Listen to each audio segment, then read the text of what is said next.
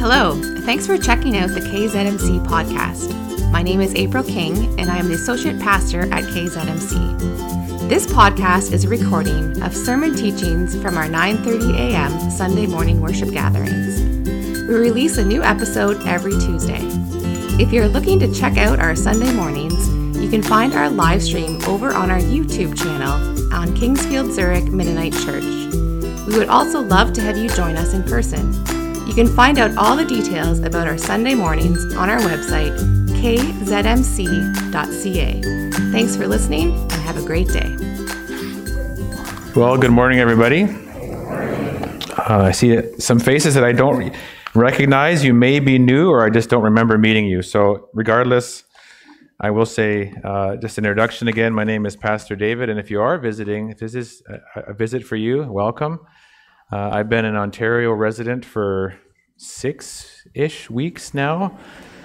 And uh, I think if I were to run for uh, Premier, one of my first uh, items on the docket would be outlawing milk in bags. I'm sorry, it just doesn't work. I've tried. I've tried to be patient. I've tried different ways to cut it, different techniques to pour. I'm sorry, it does not work. So, I don't know. I wish you guys would have warned me about that before we came here. Or, you know, I don't know. Anyway, prove me wrong. How about that? Next potluck, bring a, bring a bag of milk, cut it, show me how to pour it. All right? You need the picture, but I, st- I can't. I must be holding it upside down or something because it's not. It's not working. All right. Continuing series in the book of Colossians this morning. Um, I don't know what number we're at. This might be four or five. I'm not sure. My title this morning is Alive in Christ.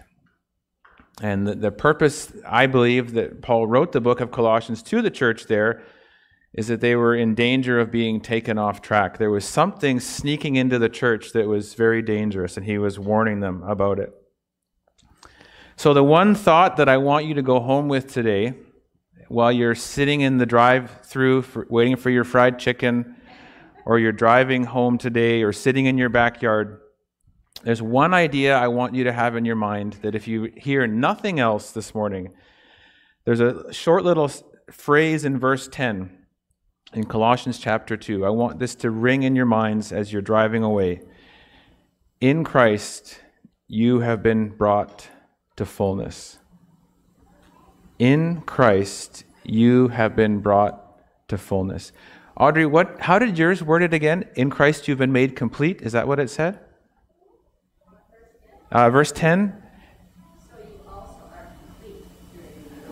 You are complete. I want you to have that in your mind today. In Christ, you have been brought to fullness. You are complete in Christ. Let me read verse 8 again. See to it that no one takes you captive through hollow and deceptive philosophy, which depends on human tradition and the elemental spiritual forces of this world rather than on Christ. And I'll be honest, the more I think about this verse, the more I read it, it maybe terrifying is the wrong word, but it's a very sobering verse.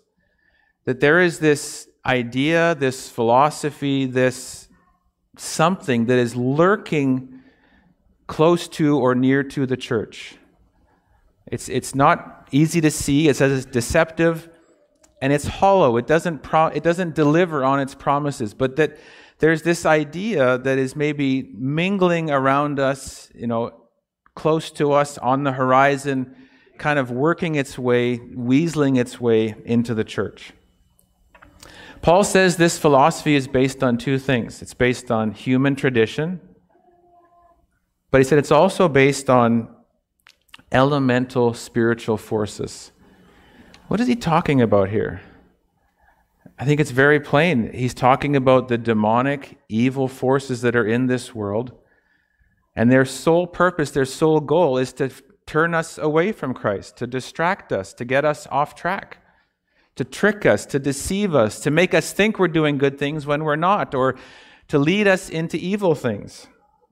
Paul says in Ephesians chapter 6 verse 12, for many of us this might be a familiar verse we've heard before. For our struggle is not against flesh and blood, but against the rulers, against the authorities, against the powers of this dark world, and against the spiritual forces of evil in the heavenly realms. There are evil, demonic forces, spiritual forces, that their purpose and their goal is to trick us, is to deceive us. They're here, they're among us, they're working around us. 1 Peter 5 8 says this Be alert and of sober mind. Your enemy, the devil, prowls around like a roaring lion, looking for someone to devour. There are evil forces in our world that are hell bent on tricking us, on deceiving us, of pulling us away from Christ. So, a sobering thought, I think. But I think many of us probably think, well, I, I, can't see that. That could never happen to me. But I think if we were honest with ourselves, if we were able to see ourselves a little more clearly, to step back I think many of us are on the brink of being captivated or have been captivated at times or are captivated right now. When I look at my life as a young kid, I was definitely what you would call an overachiever, especially when it came to school. I, I, I was an overachiever.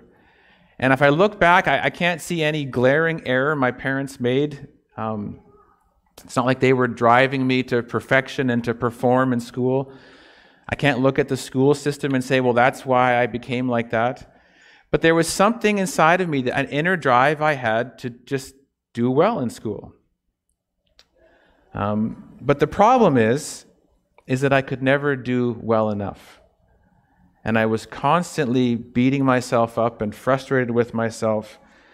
Um, and in my mind, if I failed to get something or understand something, and I can only see this now looking back, I thought, I'm not good enough. And I can see this pattern in my spiritual life. And I can look at my life and see the times where it had taken over my spiritual life, where I began to overachieve or belittle myself or get frustrated with my, my, my ability to what I thought I needed to do to please God. And so there was this horrible cycle of I got to get here to please God. And I would work so hard and all this effort to do these things. And then inevitably, what happens? You mess up, you miss the mark. And then there's this cycle of, of depression and anger and frustration and shame and guilt. And what does that do? It ramps it up. Think, well, I just, if I just work a little bit harder this time, and if I get it right this time, then I'll arrive. And what happens again? We fail. We slip up, we mess up, and the cycle goes around and around. Is anyone familiar with that? Am I the only one? I call it the cycle of insanity. You never get there. And I can remember as a young man, particularly in my younger years, my teenage years, my own personal battle with my thought life and my, my what I called my purity battle as a young man. I would fail so many times and it would just, the cycle would go faster and faster and faster. Here's the problem with this cycle I never get closer to God when I'm on that wheel. In fact, it distances me from God. Why is that? Because I've become the focus. And there's an idolatry of, of self, where if I just get this right, and it's all about me. It's all about Dave. It has nothing to do with God. God has been kicked out of the picture. The hard part is on the outside, it seems like wisdom. It seems like a good idea. Isn't it a good idea to be more holy? But it's not, it's not how it works. As we'll see, our holiness, our righteousness, it was never about what Dave could do. It's about what Christ did. So Paul was, I believe, speaking to the Colossian church about this kind of idea, this performance idea, this you've got to work hard to get it right. You got to do A, B, C, and D to be accepted by God.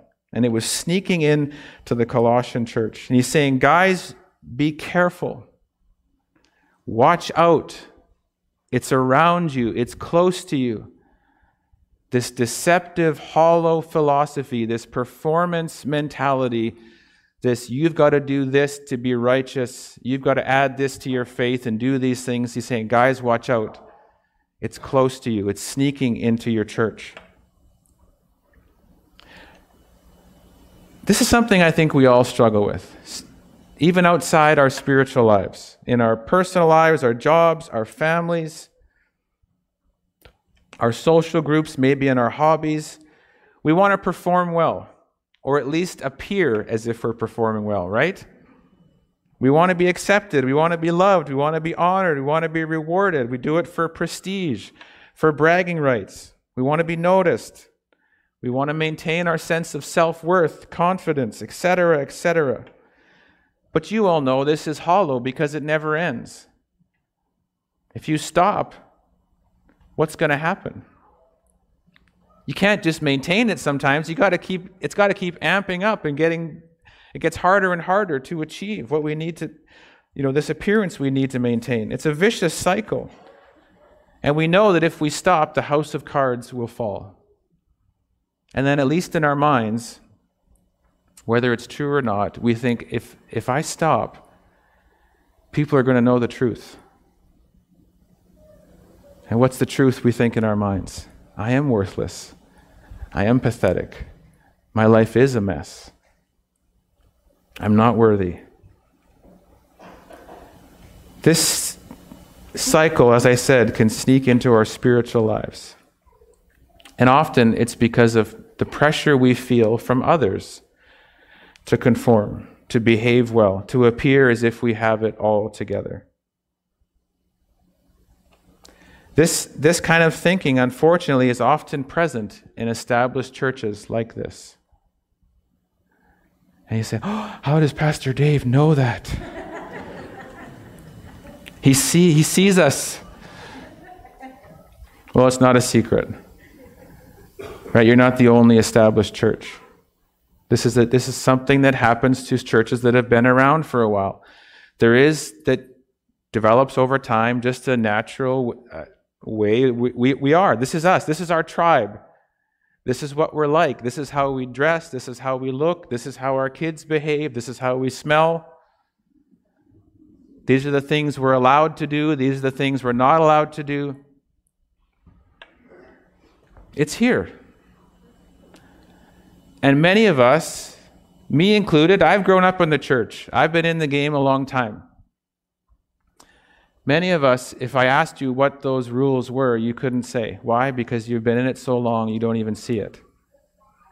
But if a new believer came to this church, or someone from another culture, you better believe they will know what it is.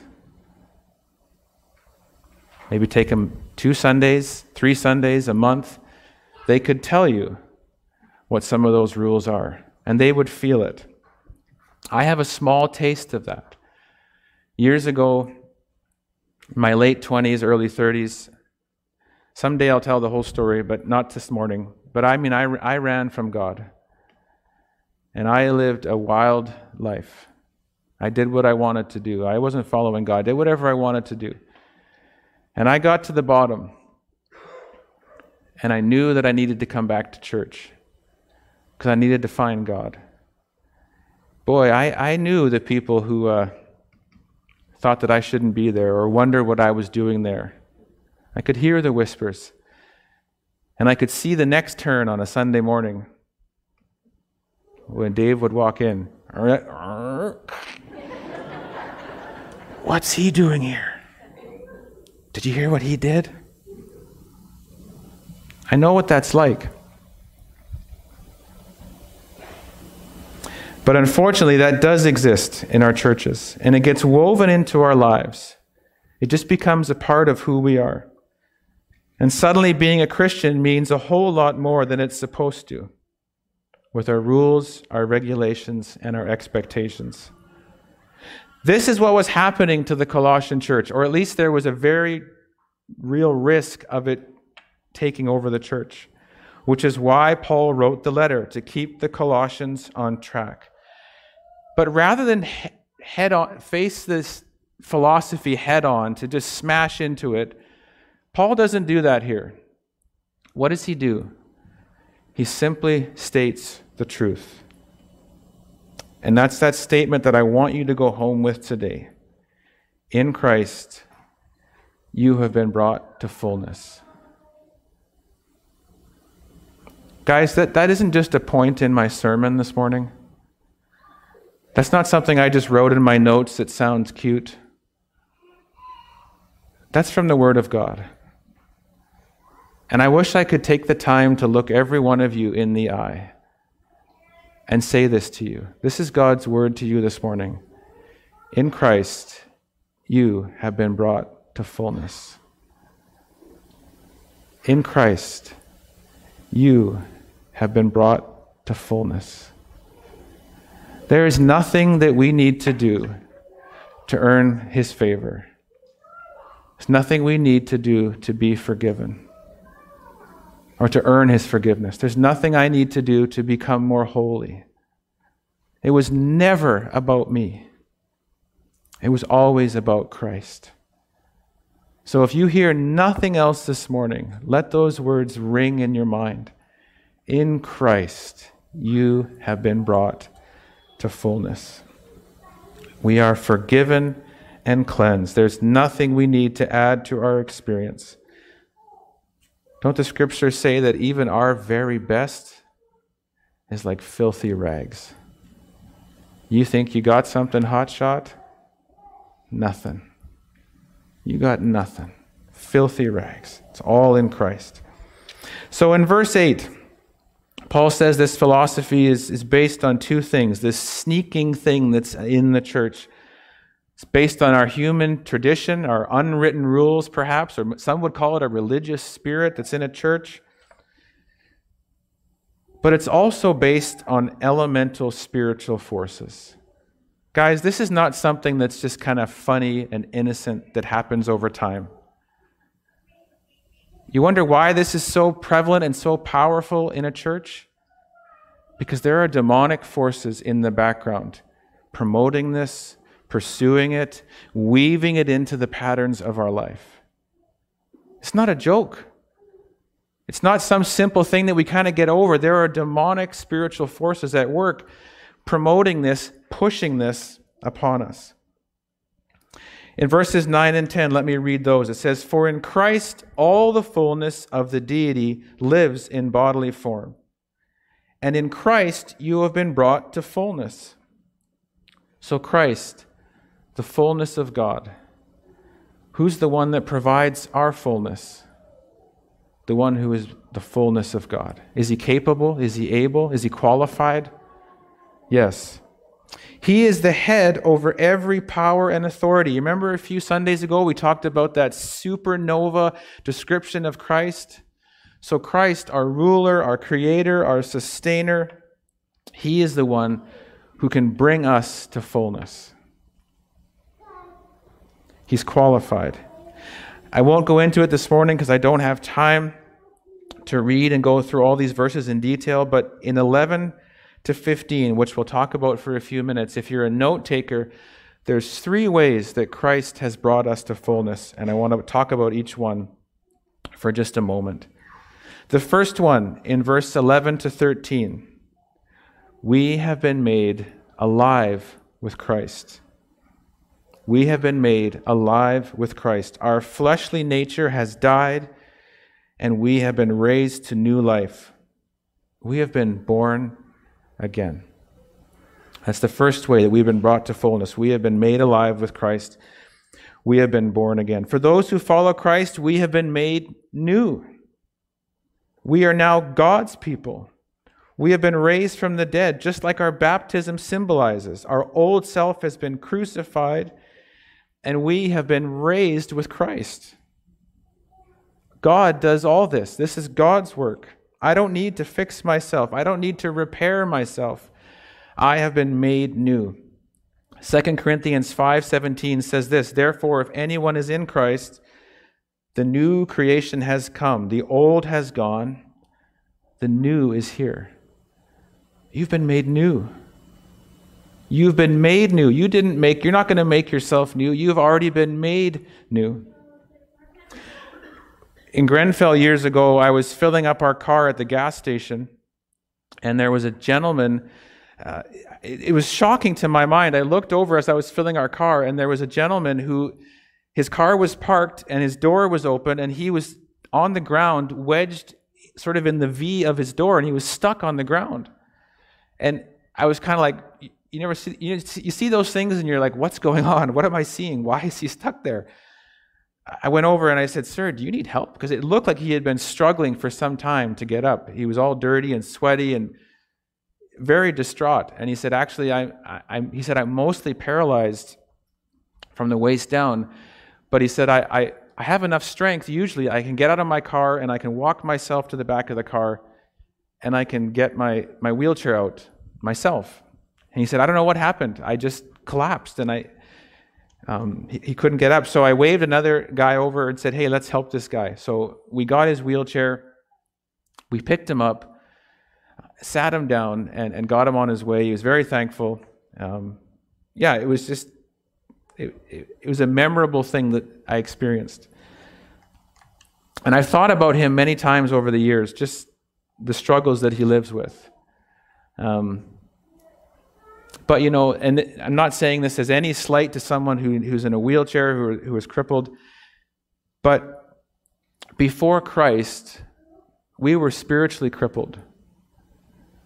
There's nothing you could do to get up and walk. You were broken.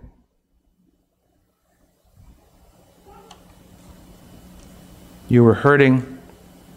You were hopelessly lost. You could not get up. But when Christ came into your life, it's not as if you just got back into your wheelchair. You were given new legs. You were healed spiritually.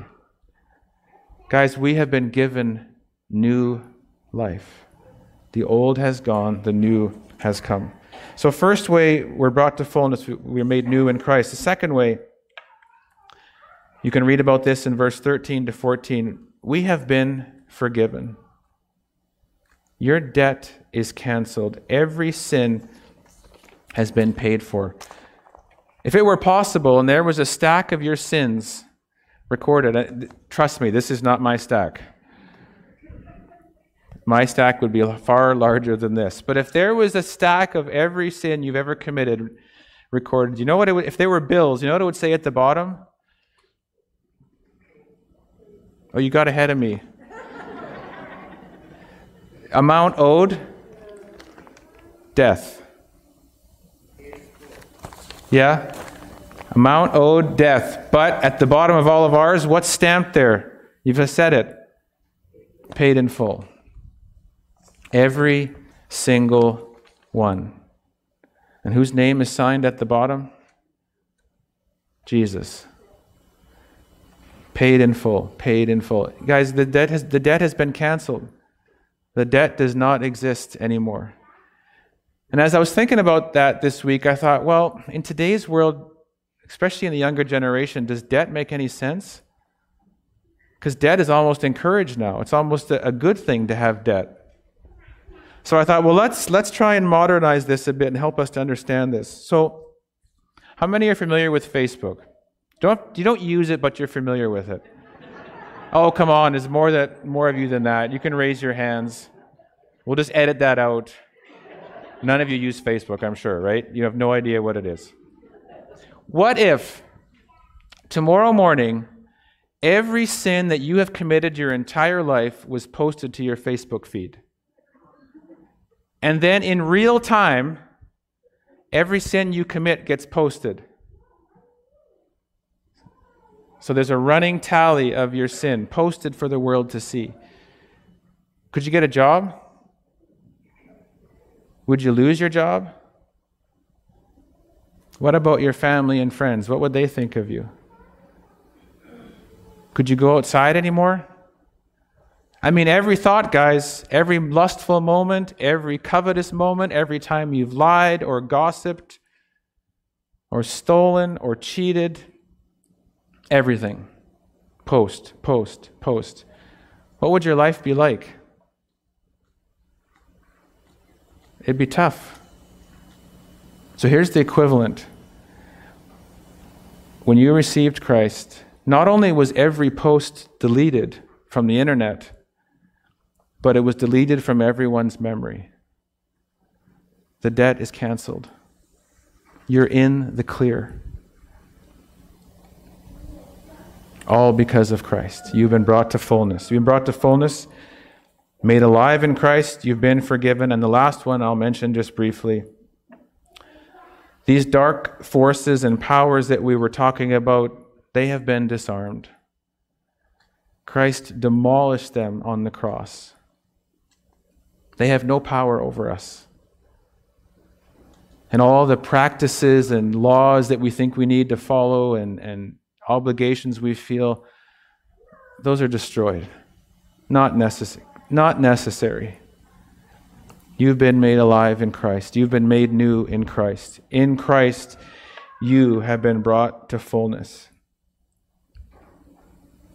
Do you think Jesus was kidding when he said, It is finished? It is finished. The work is done. One of the most helpful things someone told me once, they said, Dave, you are as holy today in God's eyes as the day you found Christ. Doesn't matter how many decades, years, months between the day you find Christ and, and today, Nothing has changed, and you're standing in God's eyes. When you found Christ, you were marked as righteous. He sees the righteousness of his Son, Jesus.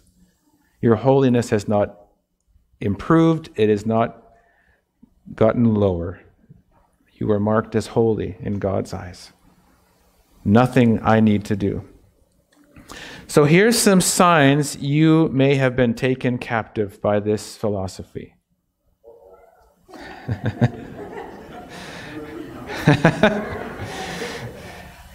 you feel like you're in a spiritual rat race. No matter what you do in your mind, you never arrive.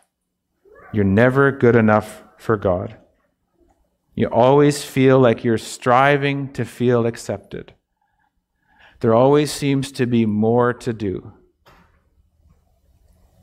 and you always feel like you're failing, you're coming up short. For anyone who feels that in Christ, you have been brought to fullness. It was never about you. Another sign your neck gets sore. You don't want to hear that. So it's another way of saying you've got some judgment in your heart. So when the, if someone were to walk in this morning who didn't look, smell, act like us, you might get a crunk in your neck. And listen, if I were to point a finger at you, how many are pointing back at me? I don't stand above this. There is judgment in my heart.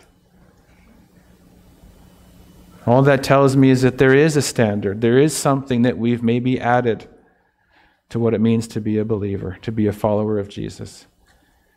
Because listen, for all of us who found Christ here, there was no standard for you. Jesus met you where you were at, hopelessly broken and lost. He came and found you. I used to always say that I'm so grateful for God because He's a God who chases. He's a God who chases us in our dark times when we blow it. Man, I blew it in my life. But it wasn't about me. He pursued me and chased me. It wasn't because I was a good guy, it was because He is amazing. The danger of these things of this kind of philosophy, of this, of this religious spirit, whatever you want to call it, as I said before, it doesn't lead us closer to God. it leads us further. But then you say, Pastor Dave, what about works? What about discipline? What about obedience? What about all the things that we're supposed to work on? These are a response to what Christ has already done. These are not a requirement to be accepted by Christ. Let me say that again. These are a response to what Christ has done. These are not a requirement to be accepted. I wrote it here in my notes. These are evidence of a changed life, not that which changes our life. God wants our love, our devotion, our passion. He wants a relationship. He doesn't want us to feel obligated and living in fear and striving after Him. In Christ, we have been brought to fullness. That gentleman who was on the ground, who couldn't get up, you know, if that was us spiritually, when we found Christ, when we were brought to fullness, you weren't just plunked back in the wheelchair, you were given new legs. And now it's our responsibility to, to run, to walk, to jump it's a response to what God has done. Our, our striving, if you want to call it that, our work, our labor, our obedience, our discipline, that's supposed to be a response. It's not a requirement.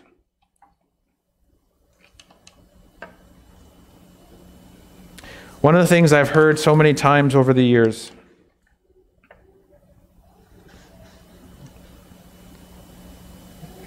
especially from people who have maybe come to church for a season or who have left the church, or maybe a new believer who's kind of joined a community for a season and then seems to drift away. One of the things I, have heard them say, heard people say over and over again, when I've had the chance to talk to them, they've said, "I just feel like the church is too, too judgmental. I feel judged." I'll say one thing first. Well, the door swings both ways. There's people who come into the church, who come to Christ, and there's, you know, the devil is prowling around. They're looking for an excuse to leave. So it's not all on us. But I think we need to admit that part of it is on us. The church can be a judgmental place. People do feel judged at times. But I wonder if we'd seem a whole lot less judgmental, if we truly grasped and truly relied on the fact that in Christ we have been brought to fullness. None of us are here because we're special and amazing. Hate to break it to you. You're here because of the amazing Creator, Redeemer, Sustainer the one who seeks out the lost sheep, the one who came and gave his life for us, the one who redeemed us all. We're here because of him. We're not special because we are well behaved or we have got everything figured out. Christ is special. And he loves you for who you are. And he came to you when you were broken and lost. I wonder if we'd be a lot less judgmental if we all walked around living in and remembering that. Dave is holy not because of Dave, but because of Christ. And he's given me new legs. It's just my job to run. So please, when you go home today, when you drive out of here, have that thought in your mind in Christ. You know what? Why don't we do something? You guys are all comfortable and ready to try something? Not too crazy? I said, I wish I could look each one of you in the eye and say that to you. Because I think we really need to hear it. So, would you look to your neighbor? And don't just say it with your eyes down and just quickly say it. Make eye contact and tell your neighbor, in Christ, you have been brought to fullness. Go for it.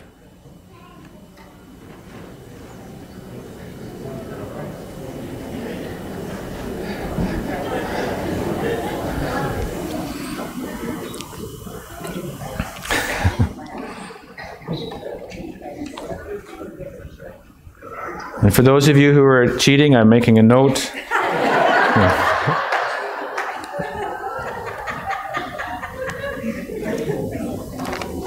Just kidding. All right, Sam, why don't you come and lead us? God bless you.